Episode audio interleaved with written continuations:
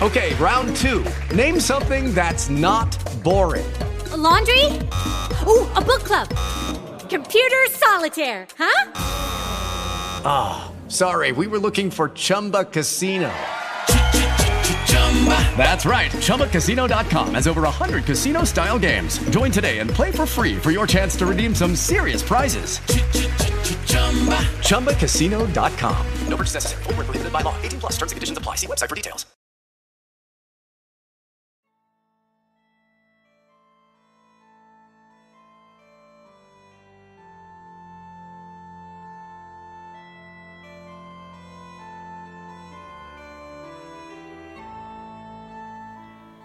Ci disprezzano quelle canaglie, benché tra noi e loro ci sia una sola differenza. Loro rubano ai poveri facendosi scudo della legge, mentre noi rubiamo ai ricchi difendendoci soltanto con il nostro coraggio.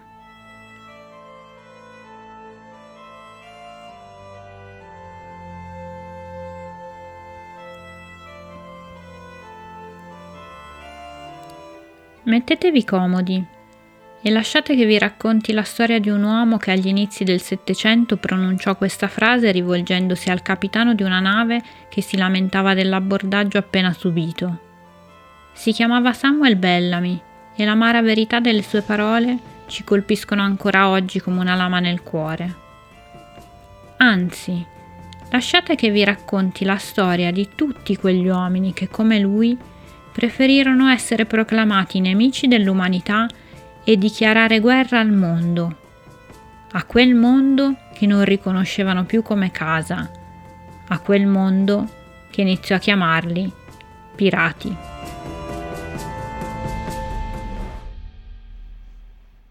Lasciate che vi racconti.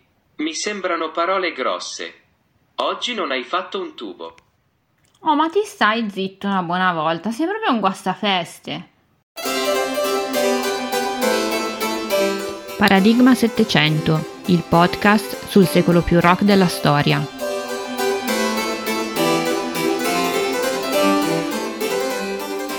Amici, oggi una puntata super speciale, io sono quasi commossa perché per la prima volta nella storia di questo podcast non sono da sola nell'intimità della mia cameretta a guardare un muro, ma non ho un ospite, ma ben due, perché oggi poi parleremo tra l'altro di un argomento cioè nel podcast mm, sul secolo più rock della storia la figura più rock di questo secolo, i pirati.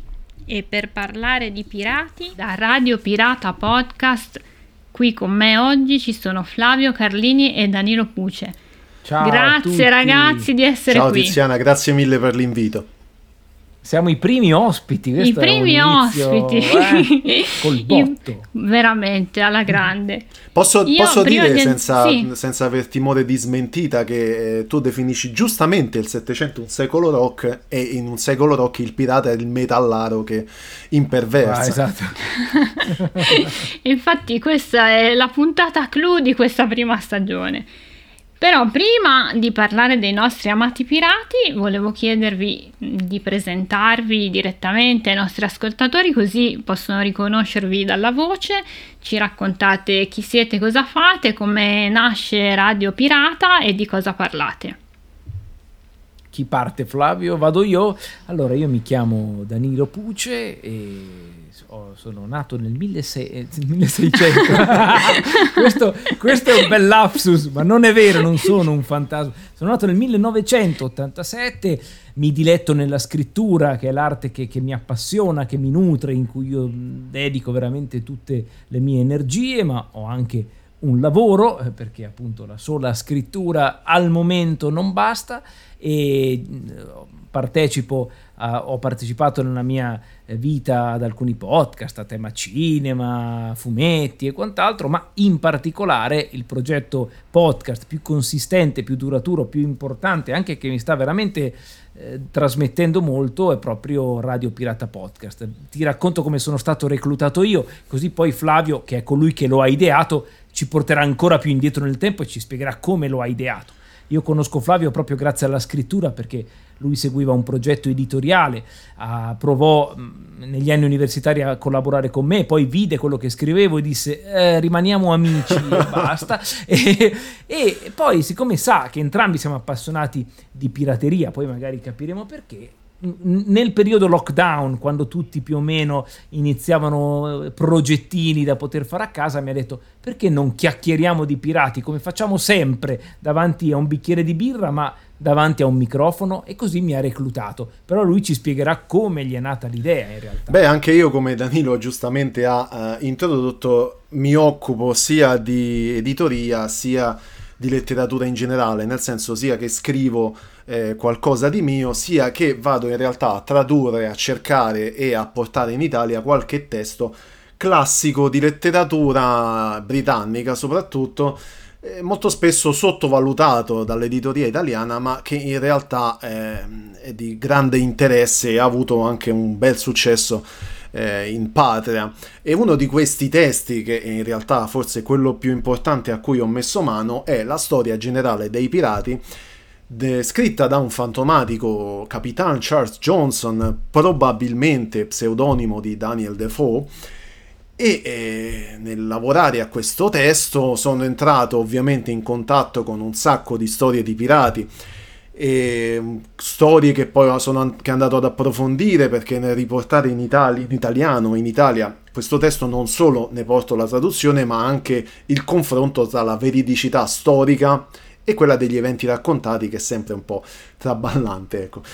E eh, appunto in periodo lockdown, come diceva Danilo, mi è venuto in mente, ma perché tutte queste ricerche, che non tutte quante ovviamente rientrano poi nel testo, perché il testo va a, sì. ad affrontare le biografie di alcuni personaggi legati alla pirateria particolari, eh, ho, ho, chiamato Danilo e ho detto, visto che io ho una mole di ricerche qui eh, che mm. non, non, vengono utilizzate, perché non le utilizziamo in un podcast? Quindi facciamo magari un bel podcast divulgativo, parliamo di pirateria a tutto tondo, quindi storie, leggende, cultura pop e quant'altro, perché Tiziana, anche come tu giustamente hai introdotto, i pirati hanno un alone eh, da, da rockstar nella loro epoca. Sì.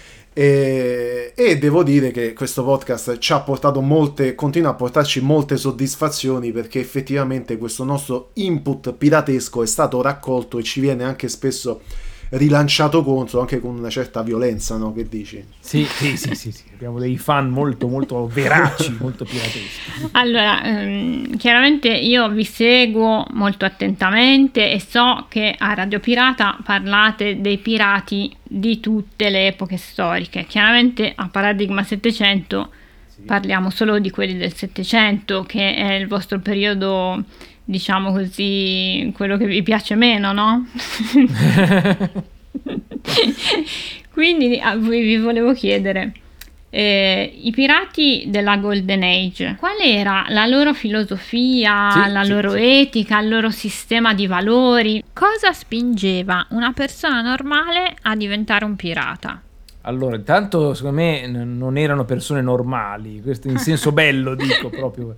Io provo a dare una risposta un po' poetica, poi magari Flavio ci porta, come facciamo sempre in questa nostra dicotomia, ci porterà su binari eh, di storia. Eh, a parte che in realtà abbiamo parlato molto spesso nel nostro podcast proprio di questi temi, della filosofia del pirata, del concetto di libertà, di utopia, eccetera. Diciamo che era un'epoca in cui vi era spazio per creare qualcosa di pionieristico in due livelli. Uno, sicuramente arricchirsi le tasche in maniera facile, veloce, efferata, però due anche trovare un concetto di libertà fino a quel momento inespresso, inespresso anche nelle nazioni in cui si viveva. Molti erano proprio persone che sfuggivano dalla povertà o da, dalla vita di mare, ma a suon di cinghiate della marina, e trovavano degli spiragli di libertà. Sì, poi non poeticizziamo troppo, erano anche spiragli per diventare, come dicevo, ricchi, però immaginiamo ad esempio la poesia di Bellamy e Williams, due pirati molto importanti, che iniziarono proprio morti di fame. Eh, Bellamy voleva addirittura impressionare la famiglia della donna che amava e quindi fare soldi anche per quello. I due iniziarono con una piccola barca, eh, una piccola imbarcazione, una piccola canoa, diciamo, eh, con cui inizialmente eh, i, queste persone andavano alla ricerca di eh, possibilità di depredare, ad esempio, la flotta spagnola del tesoro che nel 1715 era naufragata, la famosa Urca de Lima, per chi conosce Black Sails. E quindi si partiva da lì, si partiva da queste cose, poi dalla eh, piccola barca si passa al natante più grande con i cannoni, inizia ad avere anche poi una tua flotta. Facevano una carriera partendo dal nulla, self-made man veramente e ok, diventavano sicuramente dei criminali famosi, noti e, e di carriera, però portavano con loro quel senso di libertà e rivalsa che ci affascina. Quindi erano queste le molle, queste due, secondo me. Sì, eh, eh, mi piace molto che hai, eh, hai sei entrato a gamba tesa nel lato più poetico della questione, così io posso divertirmi a andare in quello più brutale. Eh, in realtà, ecco, se partiamo dalla domanda, che tu hai fatto una domanda Tiziana, ma che in realtà ne contiene parecchi all'interno. Eh, se partiamo dalla domanda cosa spingeva una persona normale, una persona come poteva essere uno di, uno di noi tre, perché anche le donne sì, in sì, qualche sì. modo rientravano, nonostante l'epoca, nel mondo della pirateria, a, a, a imbarcarsi in una, in una strada senza uscita, perché eh, noi dobbiamo capire che diventare un pirata significava sostanzialmente eh, sottoscrivere la propria condanna a morte, perché eh, le, non c'era altro verso che se non finire eh, morto, impiccato in qualche molo sperduto nel mondo, oppure morire in battaglia, oppure morire di malattie da qualche parte. Insomma, si finiva comunque male. Però non è che se tu venivi arruolato a forza dalla marina di Sua Maestà finivi altrettanto, finivi esatto. meglio, insomma, finivi nello stesso modo e con la, con la, differenza che venivi anche vessato durante tutto il, il periodo eh, in cui eri costretto a fare un lavoro che era un lavoro, quello del marinaio nel Settecento era un mestiere sì. infernale, cioè se noi lo possiamo paragonare oggi forse a quello del minatore. Sì nei peggiori, nei, nelle peggiori cave africane dove non esiste l'idea del diritto al lavoro. Ecco, forse era qualcosa di assimilabile a quello.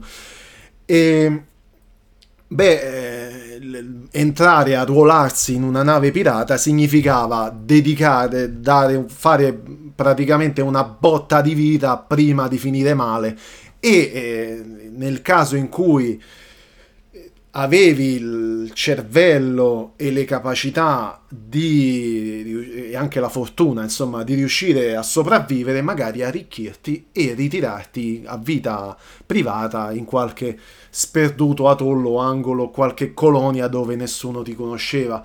Anche se sappiamo di pirati che eh, sono stati comunque riconosciuti e quindi sono finiti male mm. anche dopo la pensione.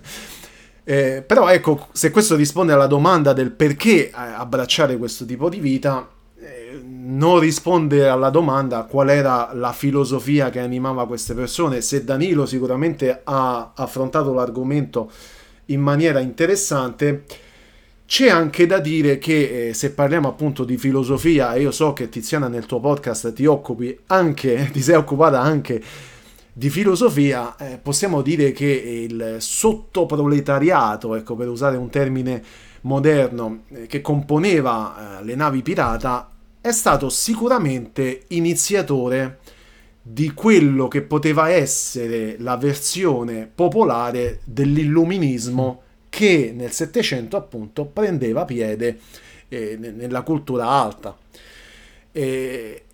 E nel nostro podcast abbiamo affrontato l'argomento in maniera molto approfondita, però eh, qui mi viene, mi viene spontaneo andare comunque a dire che effettivamente noi sappiamo quasi per certo che molti autori illuministi, tra cui lo stesso Montesquieu eh, e Rousseau, eccetera, avevano sicuramente subito un'influenza di, alcune, di alcuni rapporti, alcuni resoconti, alcuni scritti che eh, riferivano di vite di pirati e di alternative sociali costruite dai pirati. Quindi possiamo dire, eh, se oggi abbiamo delle idee di libertà strutturate in un certo modo, delle idee di comunità strutturate in un certo modo, lo dobbiamo anche grazie ai nostri amici pirati. Fuori onda. E Tiziana, se vuoi una risposta molto più breve di quelle che abbiamo dato, che sono interessanti, ma magari lunghe, vuoi tagliare la puntata, se tu chiedi chi ti spingeva, tu hai chiesto chi ti spingeva, di solito ti spingeva il capitano da fuori ti buttava Ah. in mare quando sì, esatto. Pensavo gli spingitori. anche gli spingitori esatto gli spingitori di pirati brava esatto Allora, mm, quindi abbiamo ora parlato di storia mm, realmente accaduta, quindi pirati veri, sì. eh, che però nei libri di storia, mm, diciamo, non vengono sempre dovutamente ricordati o comunque Occupano un po' un cono d'ombra. E mentre invece la letteratura ha molto riscattato la figura del pirata, e non sempre nello stesso modo, cioè a volte eh, sono stati eh, dipinti come degli esseri mostruosi, altre volte invece mh, delle simpatiche macchiette. Quindi vi volevo chiedere, ehm, nel- nella nostra, diciamo così, ehm, filosofia occidentale, dove mh, anche nella letteratura dividiamo in maniera piuttosto manicheistica il bene e il male, mh, in teoria noi il pirata dovremmo, metterlo tra i cattivi. Però ha un fascino che eh, tuttavia non ce lo fa mh, proprio così disprezzare. Come mai? Cioè, secondo voi perché ci piacciono così tanto i pirati? Ah, questa, anche questa è una bellissima domanda. Allora, innanzitutto mi, piace che hai diviso un po' eh, Pirati della storia e Pirati della finzione, che poi è la filosofia alla base del nostro podcast, perché noi proprio ogni puntata cerchiamo di fare riferimenti a qualcosa di immaginario e qualcosa di vero su uno stesso tema, quindi grazie per aver citato proprio la struttura del nostro podcast in realtà.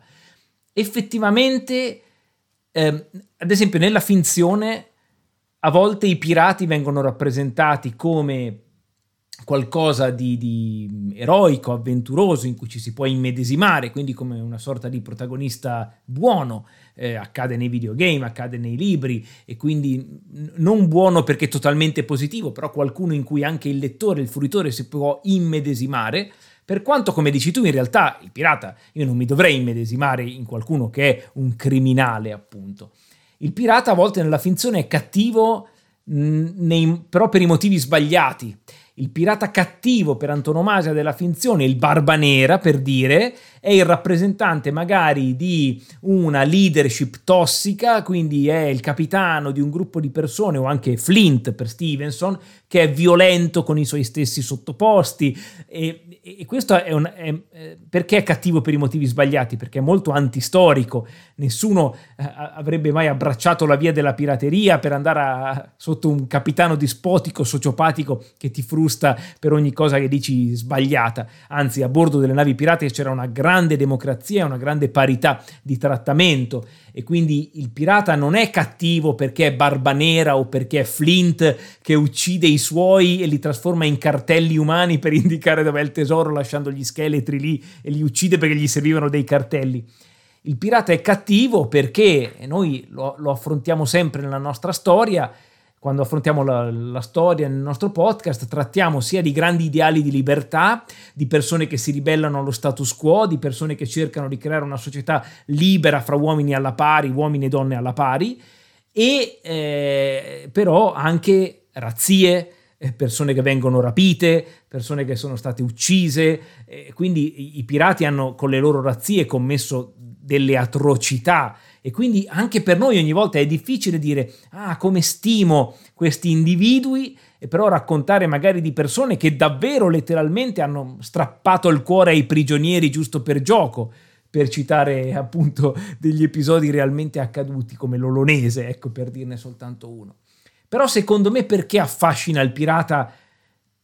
Non affascina per questa sfaccettatura, cioè non è carismatico. Pensare alle razzie, ai saccheggi, ai prigionieri non è una roba carismatica, non è quelle cose alla vampiri di Anne Rice che dici ah è cattivo però mi piace, no, quella è una roba che non ci fa immedesimare molto. Però il pirata continua ad avere una sua forza, secondo me, perché proprio ha questa idea di di libertà, appunto. Cioè, in ogni, in ogni universo narrativo in cui è inserito, la nave pirata o l'isola covo dei pirati rappresenta un mondo a parte rispetto allo Stato, un terzo Stato se c'è un conflitto fra due potenze, un, un, modo alternativo di pensare la società. Poi ci vivi in mezzo e scopri che sono eh, beoni, che si dedicano ai bagordi, che sono rozzi, che sono grevi, però hanno un modo alternativo. È come se, se eh, il potere costituito vuole che le cose vadano in un modo, ecco che c'è qualcuno che invece va in un altro tutti quando siamo bambini amiamo le figure che sono il cowboy, il pirata, che sono tutte figure comunque un po' ambivalenti, no? un po' strane. Però mentre il cowboy è una persona inserita nella sua società dell'epoca, il pirata è quello che va all'esterno, che va oltre, che crea qualcosa di nuovo in ogni universo in cui lo metti, anche quelli fantasy. E quindi questa secondo me è la sua straordinarietà e la sua forza. E noi ovviamente quando trattiamo la storia raccontiamo la cronaca anche di episodi molto feroci. Ai danni, l'Italia stessa ha subito moltissime incursioni piratesche che l'hanno veramente traumatizzata e moltissimi civili innocenti sono stati colpiti dalla pirateria, però la figura del pirata ha sempre un alone per noi di, di grande fascino. Infatti, se vogliamo essere anche un po' complottisti, magari questo è il motivo per cui eh, questi personaggi sono stati un po' oscurati eh, dai testi scolastici ah, di storia, vedi, perché vedi. comunque effettivamente vanno a impersonare un tipo di società alternativo che però è anche funzionale, eh, in barba a chi dice che eh, questa è l'unica società possibile. Però in realtà, ecco, tornando...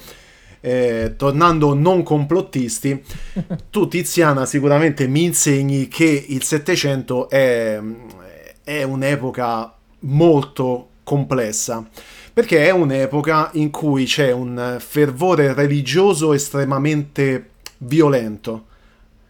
Basti pensare che praticamente ogni resoconto di processo ai, ai, nei confronti di pirati è in realtà praticamente un sermone di, di, qualche giudice eh, che, che, che legge direttamente dalla Bibbia i motivi per cui bisogna impiccare questi tizi. Eh, però è anche un'epoca in cui mh, buoni e cattivi non è che sono proprio così eh, facilmente definibili, perché eh, noi possiamo dire con eh, una certa semplicità, certo i pirati erano criminali, quindi erano cattivi. Però eh, ora, tralasciando appunto quei pirati particolarmente efferati come, non so, ecco, l'Olonese, eh, Morgan eh, o, o Edward Law, insomma, quelli proprio, proprio le bestie. Però ehm, se, se, prendiamo il pirata medio, il pirata in media, e, e noi sì, abbiamo certamente la figura di un criminale perché compieva delle azioni illegali, però è anche, anche un secolo in cui era legale e ampiamente accettato andare a saccheggiare un, uh, un villaggio africano, vabbè, trasportare vabbè. centinaia di persone dall'altra parte dell'oceano e rivenderle come merce. Era ampiamente legale fustigare, eh, praticamente reclutare con la forza dei poveracci nelle locande, fustigarli fino alla morte o anche condannarli a morte perché il capitano quel giorno si era svegliato male e questo succedeva nelle navi della marina, sicuramente non in quelle dei pirati. Eh, insomma, chi era il buono? Erano buoni loro o erano cattivi pirati? Cioè, chi è il buono in è questo vero. tipo di situazione? E quindi è un secolo molto complicato, come in realtà sono complicate tutte le epoche storiche dove andare a definire chi è buono e cattivo certe volte è più facile, in base alle occasioni, certe volte è più complicato perché eh, cambiano, cambiano le sfumature della storia e cambia anche il nostro modo di leggere alcuni eventi, cambia la nostra mentalità e cambia la nostra concezione dell'etica. E quindi io adesso a questo punto vi dovrei dire non fatelo a casa, però mi guardo intorno e mi è venuta una gran voglia invece di, di, di, di abbracciare questa filosofia pirata, quindi volevo chiedervi se avete dei consigli anche agli amici, per gli amici a casa eh, su come fare per mollare tutto ah, e diventare un pirata. Ma ci inviti a fare questa piccola pubblicità, diciamo. Beh, beh, beh, allora la facciamo ovviamente. Di sì.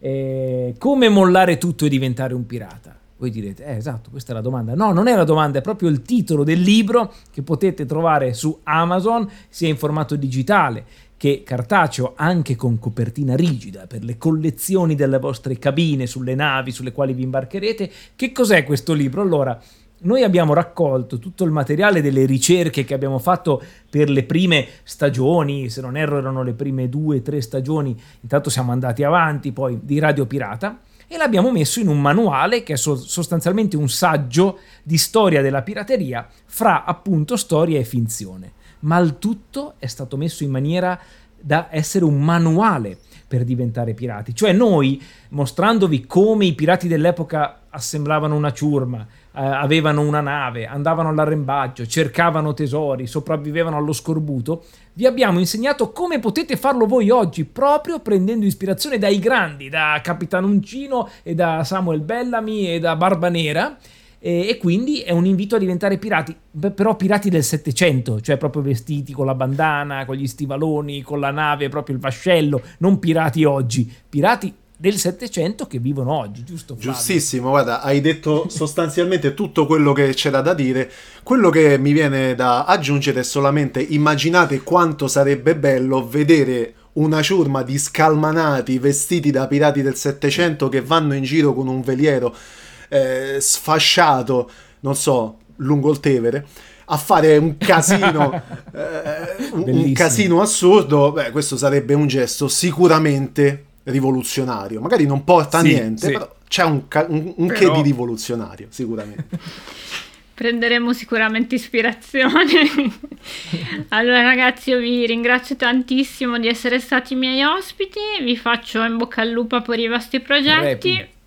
E invito tutti i nostri ascoltatori a seguire Radio Pirata e a comprare anche il vostro Grazie. libro e a seguirvi. Grazie. Grazie mille a te Tiziana ancora per l'invito e magari ci risentiamo presto qui o anche sul nostro podcast. Sì, esatto, esatto, esatto. Molto volentieri. Grazie ancora. Grazie. Ciao. Ciao. Paradigma 700 è un podcast prodotto da Leccio 51. Voce, redazione, editing e sound design Tiziana Enrico. Paradigma 700 è ascoltabile su Spreaker, Spotify e tutte le principali piattaforme di podcast. Per approfondire gli argomenti della puntata, puoi seguire la pagina Instagram Paradigma 700 Podcast oppure scrivere a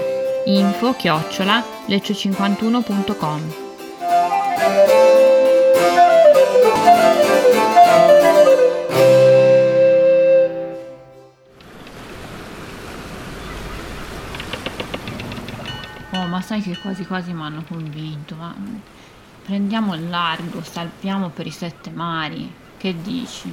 Tanto che ci stiamo a fare qui. Allora forza, cazza la randa, a arg.